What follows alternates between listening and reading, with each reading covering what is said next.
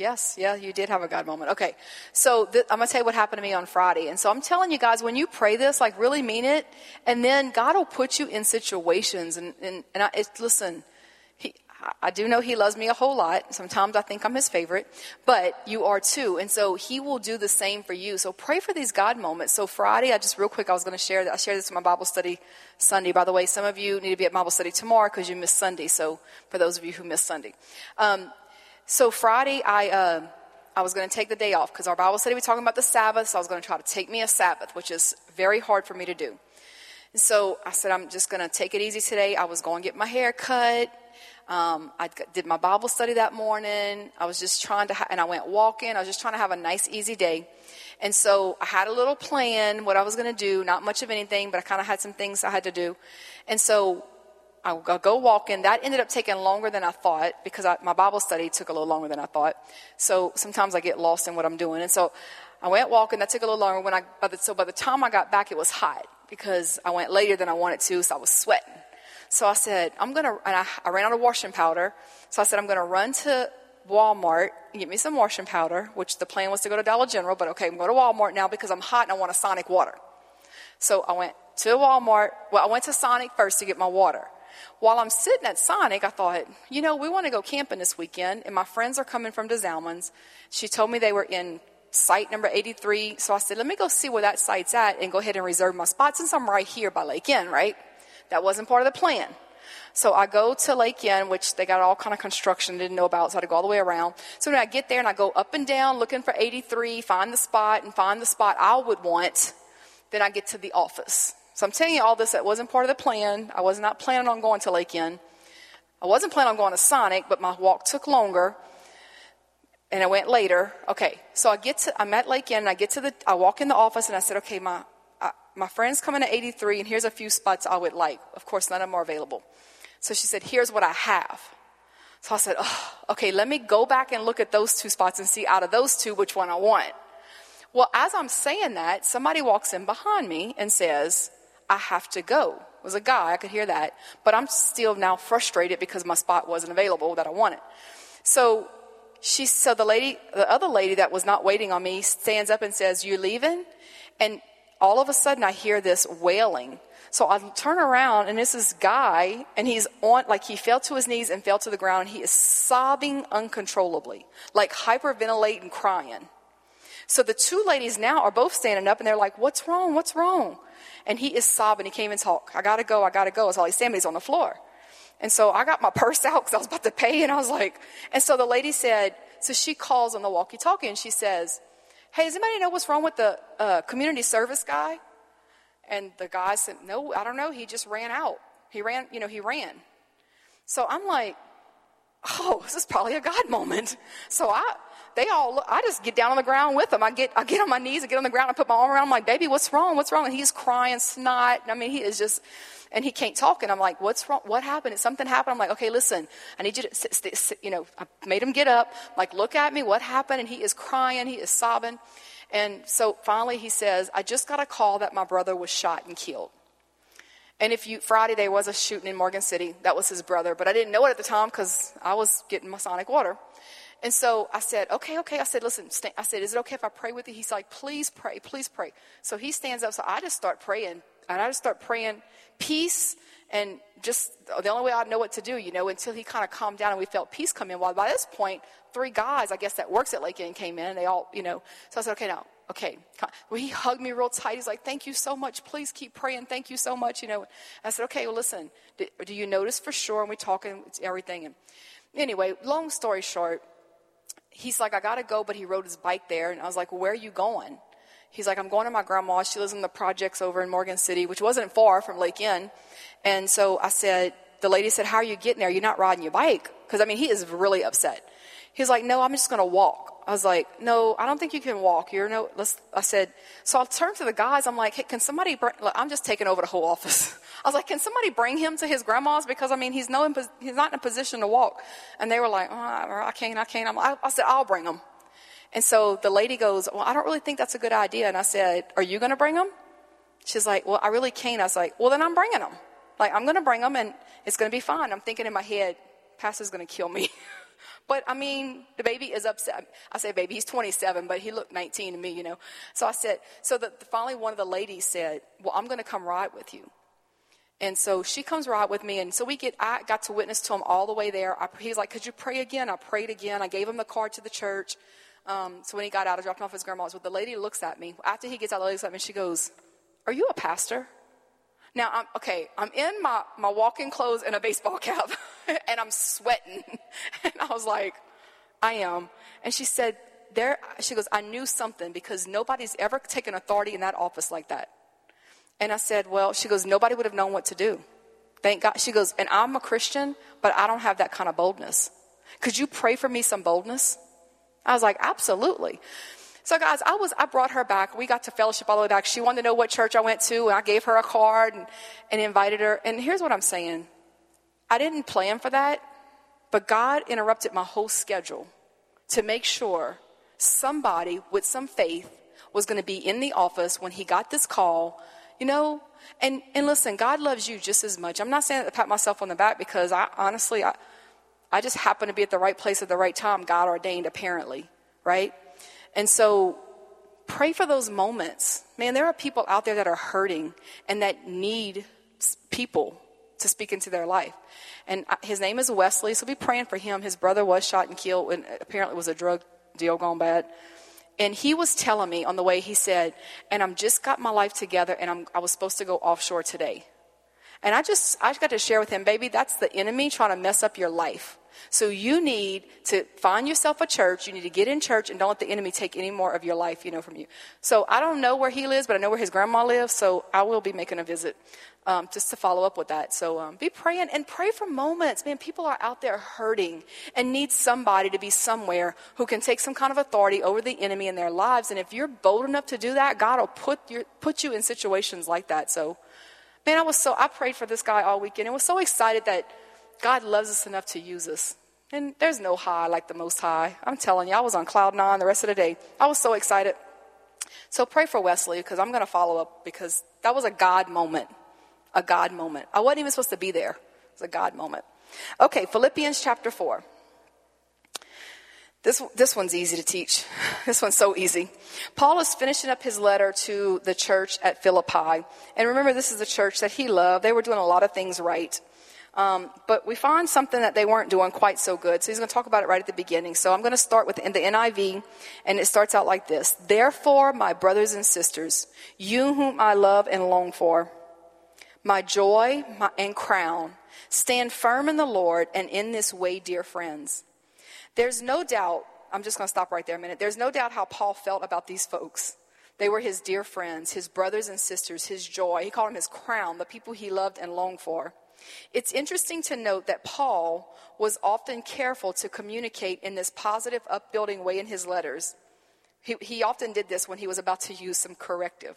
It's like if we would say this I need to say something to you that may be difficult for you to hear, but I want you to keep in mind that I love you and I want you to, that I want you to know I only have what's best in store for you. So it's like Paul was telling them again how much he loved them because he knew he was going to have to have some correction. And so, you know, we call that what? Sam, sandwiching a negative with two positives, you know, because there are always some th- positive things you can say in any situation. So that's kind of what Paul was doing here. So he once again was telling them how much he loved them and longed for them and how they were his joy. But then he goes on to say this in verse 2. Um, I plead with, somebody want to know how to say that? Euodia? Maybe. And I plead with, uh, yeah, verse 2. I plead with Euodia and I plead with Syntyche to agree with each other in the Lord. Yes, and I ask you, loyal yoke fellow, help these women to have con- who have contended at my side in the cause of the gospel, along with Clement, we would say Clement, and the rest of my fellow workers whose names are in the book of life.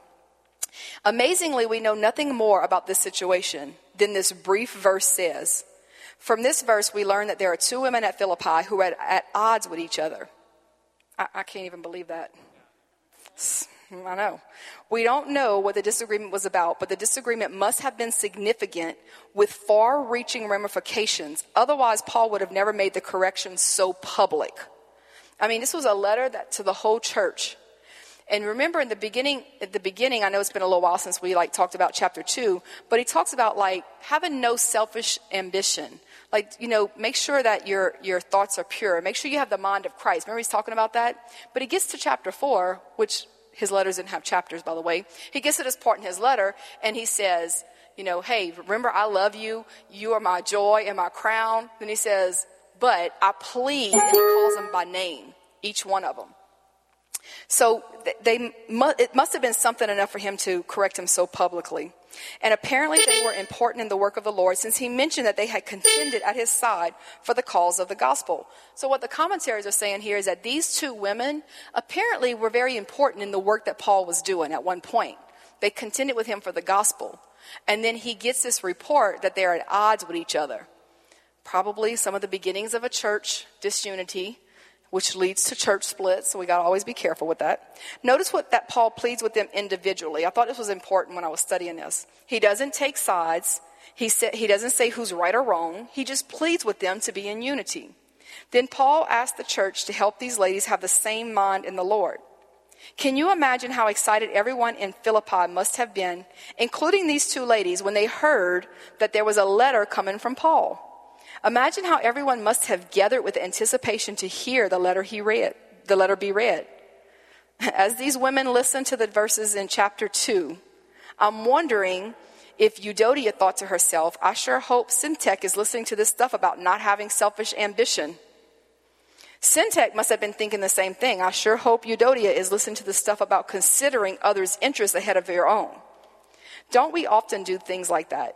When we read, when we read our Bible or hear a sermon, we say, boy, does this, boy, does this apply to sister or brother so and so. Then as the, the, the reader got to chapter four, can you imagine these two ladies when their names were mentioned? They must have realized that those verses before were specifically for them. And uh, those verses help to put things in the right spiritual perspective. You know, the Bible sometimes um, you know, the Bible's a two edged sword. And so we, we're always quick to want it to cut someone else, but it will come right back and cut us. And I can just imagine, I was today, today when I was studying, I just thought, I know the, the church in Philippi loved Paul. I mean, they supported his missionary work. He'll talk about that in a little bit later in the chapter. They loved him. They loved what he did. They, they supported him. They wanted him there with them. So when this letter came, you know they were very excited on the edge of their seats. What did Paul have to say to us? And so when Paul started talking about some, and remember the beginning, uh, it's been a while since I taught Philippians 1, but he talked about how many things they were doing right and how proud he was of what they were doing. Whereas the church at Ephesus, it was more correction. The church at uh, Philippi, it was more exaltation of what they were doing right. But then you get to this part right here where he starts calling people out. And I can just imagine it had to be something huge for Paul to, I mean, he doesn't do that in many of his letters, but to call them out. And I, I think, you know, if we, if we look today to us, and Paul was writing like he's writing the letter to us, that we have to be really careful to not be in dis- listen there is a big difference between disagreeing and being disagreeable there's a big difference. We can agree to not agree. We all, ha- we all filter our convictions through the Word of God and our experiences. We talked about that. So we have to, that's why we have to know the truth. We have to know, I taught on that one time, remember the truth of our reality. We have to know that filtered through the Word of God. And there are going to be a lot of things that we differ on. A lot of denominations differ on different things. And so a lot of times I, when I'm talking to somebody, uh, that's of a different denomination, I'll try to find what we agree on and start there. We don't have to be disagreeable about everything. We can agree to disagree and still love. And I think this is what Paul was trying to talk to the, these two ladies about. Like, like you're really causing some problems and it's probably over something silly. Maybe not silly to you, but silly in et- toward eternity, because we have a work to do here. I just had to chuckle to myself today because I could have been one of those two ladies, sitting all pious, and then he calls my name out, and then I wanted to go under a rock, right? That's what would have happened. Lord, not me. Okay. So then Paul goes back. So after he, he puts this, like he, talk, he calls him out, he goes back in verse 4 and says this Rejoice in the Lord always. And again, I say rejoice. But it's hard to rejoice sometimes when we have persecution and personal disagreements. Nevertheless, we are to rejoice. We are in the Lord. We have much to be happy about, a salvation that no one can take away from us. And listen, right there, when Paul says that, I love Philippians 4 because he talks a lot about that. But I love that because he says, Rejoice in the Lord. He's not saying rejoice in your circumstances. He's not saying rejoice in the church you go to. Rejoice because you have great pastors. He's not saying rejoice because you have a great, you know, uh, youth program or rejoice because you have a great job. He's saying rejoice in the Lord. That means I'm going to rejoice even when my circumstances don't look great. You know, I, I don't have to be happy, but I can be joyful. You know, there's circumstances that won't make me happy, but I can be joyful. And Paul's saying, listen, these two ladies, y'all are disagreeing. Y'all need to get in the same mind. And the church, you need to help them get together. And then I'm going to tell you to rejoice. And again, I'm going to say it, rejoice.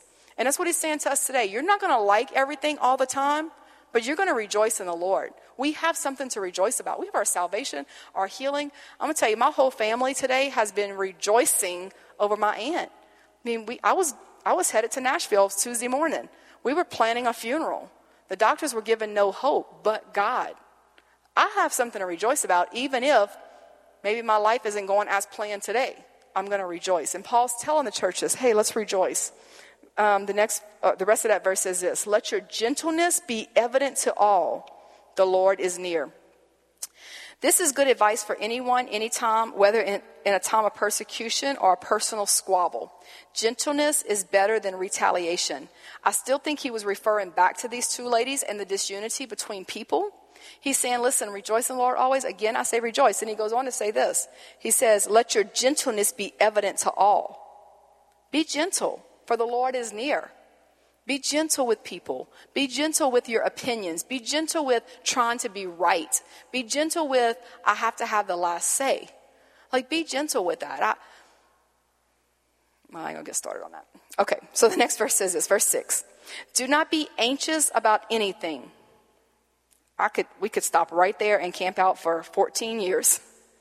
Do not be anxious about anything but in everything, by prayer and petition with thanksgiving, present your requests to God.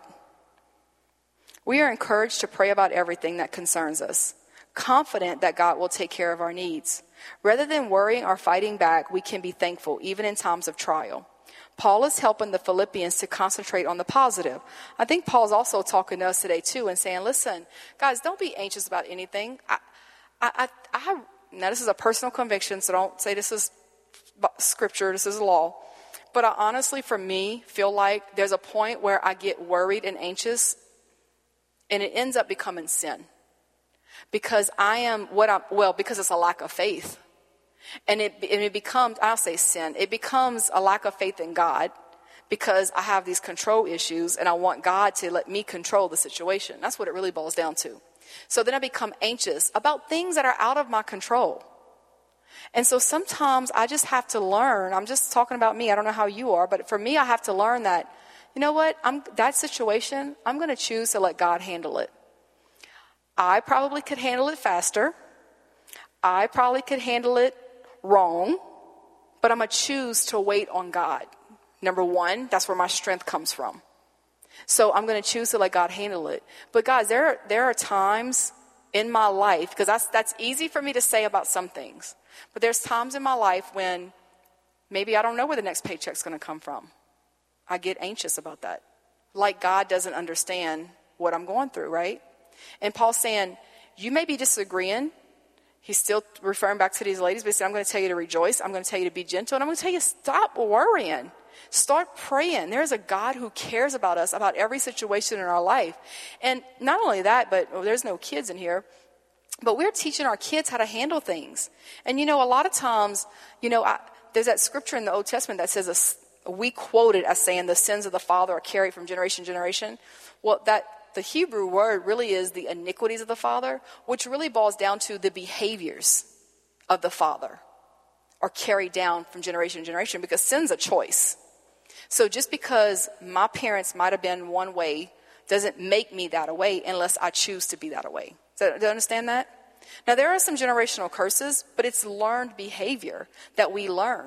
So we have, we have to be careful to teach our kids to not be anxious about anything, but pray about all things.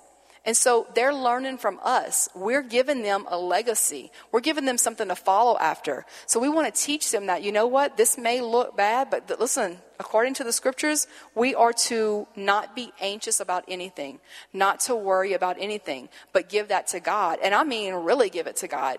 Not just say we're going to give it to God, but then try to, you know, make it happen. But we want to give it to God, and then we want to listen for His voice for what to do in a situation. And so, boy, that's a legacy you can leave. And if, honestly, if you think about it, think about your childhood, think about your parents. There are some learned behaviors that you've passed down. I don't want to get into a story, but I have a story about that. Like there is some, I have some learned fears that came from my mom. Like that's learned. That wasn't just because something happened to me and I'm scared about that. No, I learned how to be scared about that because of some actions I saw, right? So I have to tell myself that, wait a minute, that's not, I'm not, I'm going to choose to not have that because that wasn't for me. You know, that was something that we have to overcome. We teach our kids that. So, um, I mean, ask, ask the Holy Spirit. He'll, he'll show you some areas that you're anxious about that you're passing on. Not even to your kids, but the world's watching. Your coworkers are watching. Your family's watching. They want to know, you know, they, they want to see how to act in situations. They want to see how, did you keep your composure? One of the things I loved this week uh, with my family, not what I didn't love was the report that my aunt got until today, but I watched my cousins walk in a faith that I really didn't even know they had. I'm talking to my uh, two girl cousins, my first cousins. That's my uncle has two daughters. And so I'm communicating with them about their mom, and I saw a strength and a faith that blessed me. Because I don't know how I would have been if it was my mom. And she's fine one day and she's dying the next day. I mean, my aunt's 62, so it's not very old. It's younger and younger every day. You know, and so I watched them with that and I thought, and one of my cousins don't have any kids, one of my cousins has a whole slew of kids, and I thought, man, they're at the hospital and they're seeing their mom walk with this faith. When I know on the inside, well, I could tell by her text she was really worried, but when I talked to her, she was calm. She had faith in God, and what was coming out of her mouth was, I know, different than what was in her head. And I watched that and I was so impressed by that. I, not impre- I was impressed, but I was, I was joyful. Like, I was like, I love that. I love that. So, you know what, guys? We're going to go through situations in life. Our kids, our grandkids, our friends, our coworkers, they're learning patterns from us. So let's, let's not be anxious about anything, about, about everything. Prayer and supplication, make our requests known to God. I love this. He says, with thanksgiving, present your request to God. Lord, I'm so thankful I can't pay this bill today, but you know what? I know you can. With thanksgiving, be thankful in some, in some areas of our life. Uh, if you know anything about me, you know I'm going to be thankful. Okay, verse 7 says this And the peace of God, which transcends all understanding, will guard your hearts and your minds in Christ Jesus. Verse 7. How many, just by show of hands, want the peace of God in their life? Just wondering. Okay, that's just an IQ. If you don't, I'll take yours. Like, I want the peace of God in our life. You know, I always, this has been my thing for most of my adult life. The will of God is, first of all, peaceable. So, in my spirit, if I don't have peace, I'm pretty sure that's not God. Now, that also means I'm walking with God, so I understand His spirit. But listen, I love that. The peace of God, I, man, I would sell my right arm for the peace of God in my life. The peace of God, which transcends all understanding, that means it goes beyond all of our understanding, will guard your hearts and your minds in Christ Jesus. How many understand the mind needs more guarding sometimes than the heart? I mean, I would, if I had to pick one, Lord, guard my mind, because that's where it all happens right there. With a confident prayer, we can have inner peace. Although circumstances around us may be in turmoil, we can have peace that by normal standards doesn't make sense but our faith is in Christ, not the circumstances of this world. How many have been in a situation where you know you should be freaking out, but there is a peace that you can't explain?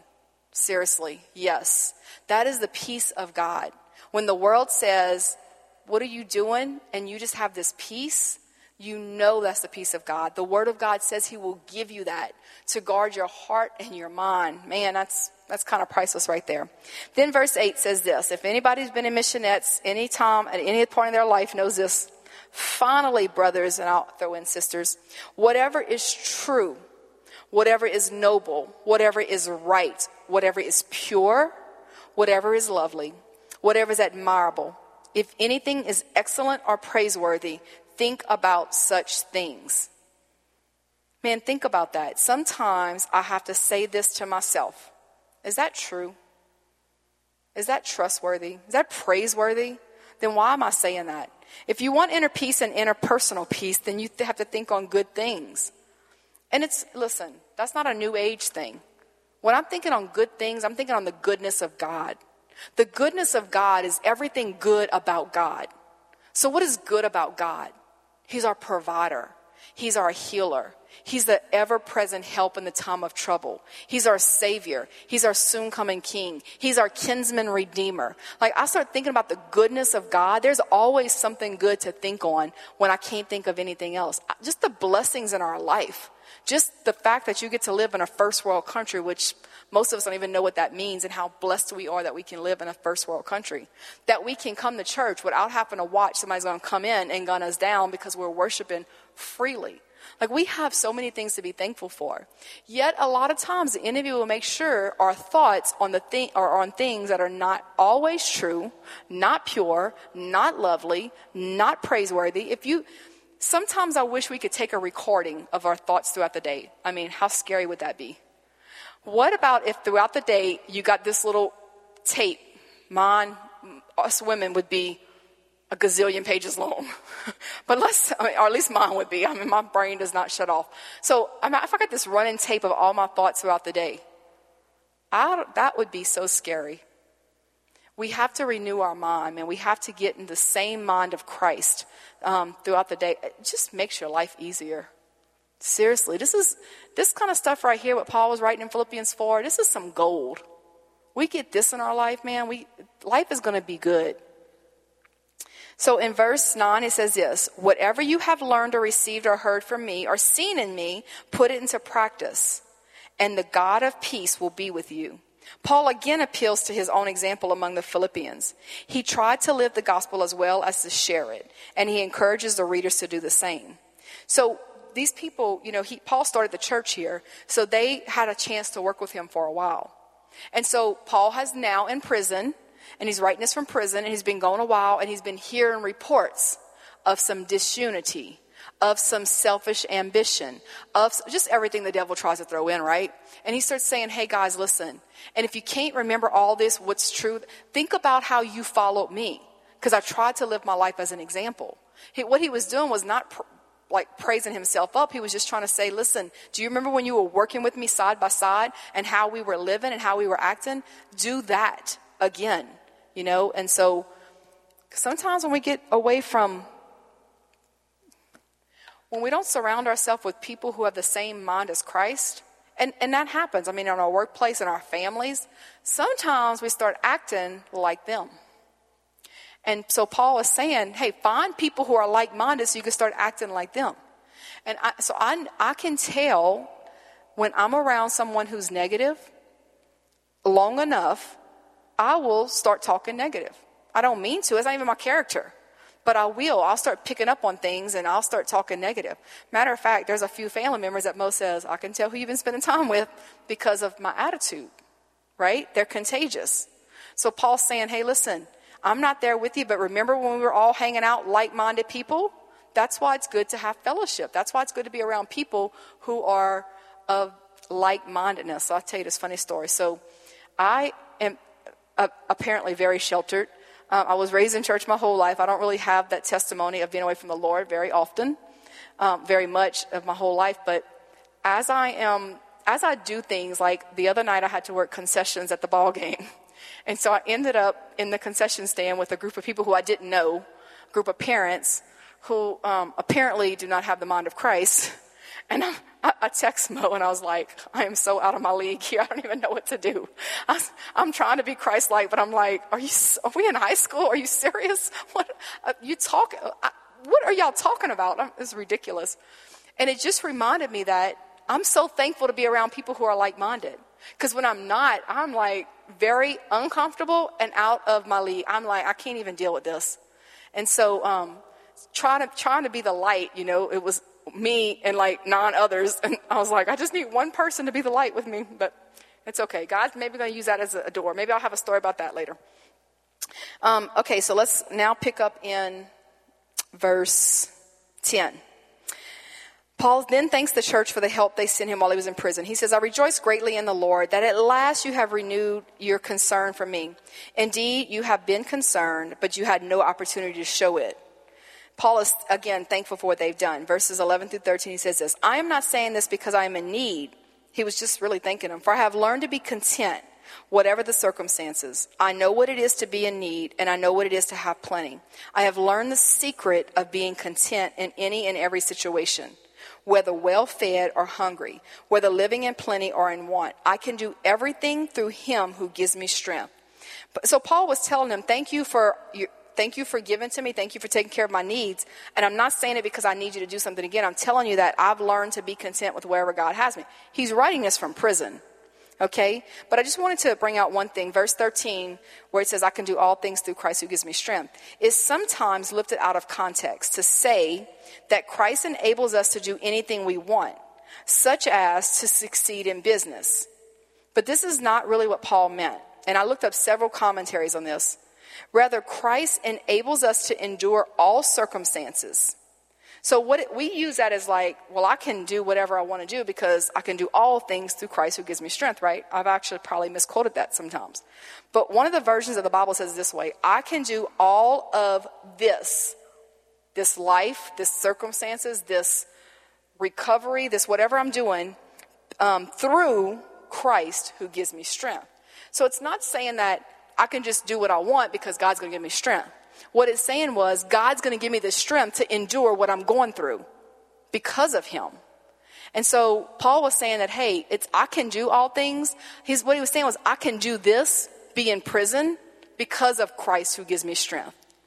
And so we got to remember that whatever God is allowing us to walk through, whatever season we're in, because we do go through seasons, whatever season we're in, God's allowing us to walk through, we can do this. We can do this. Sister Garland, you just did it, right? We can do this because God gives us strength. And that's what Paul was really saying here. So, okay, let's finish up. Uh, verses 14 through 16 says this Yet it was good of you to share in my troubles. Moreover, as you Philippians know, in the early days of your acquaintance with the gospel, when I set out from Macedonia, not one church shared with me in the matter of giving and receiving except you only. For even then I was in Thessalonica and you sent aid again and again when I was in need. So Paul was saying, hey, thank you because you know other churches, even when I went to them, could not support me, but you guys still did.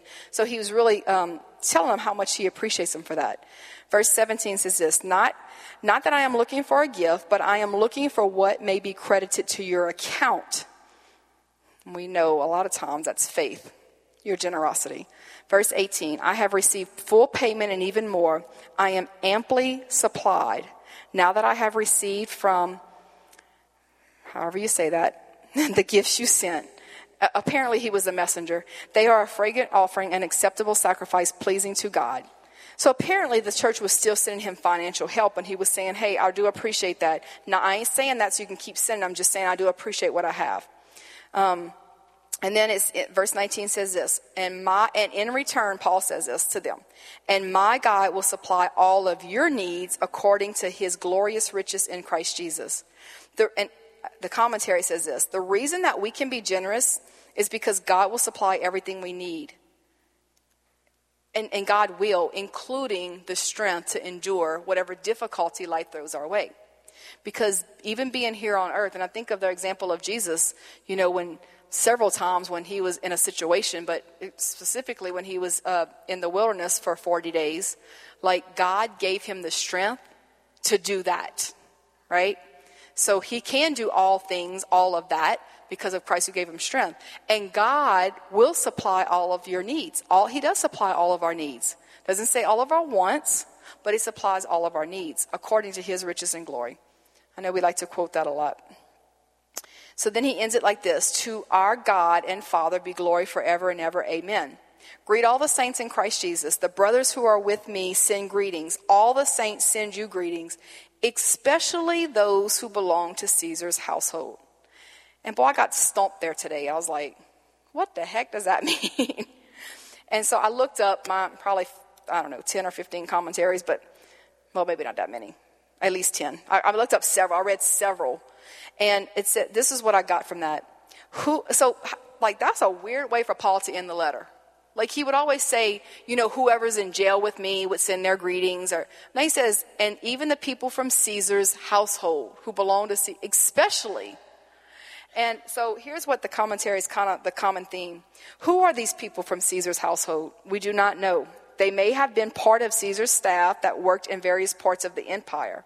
Paul mentions them here perhaps to drop a hint that the gospel is bearing fruit in significant places. Paul took special care to include that.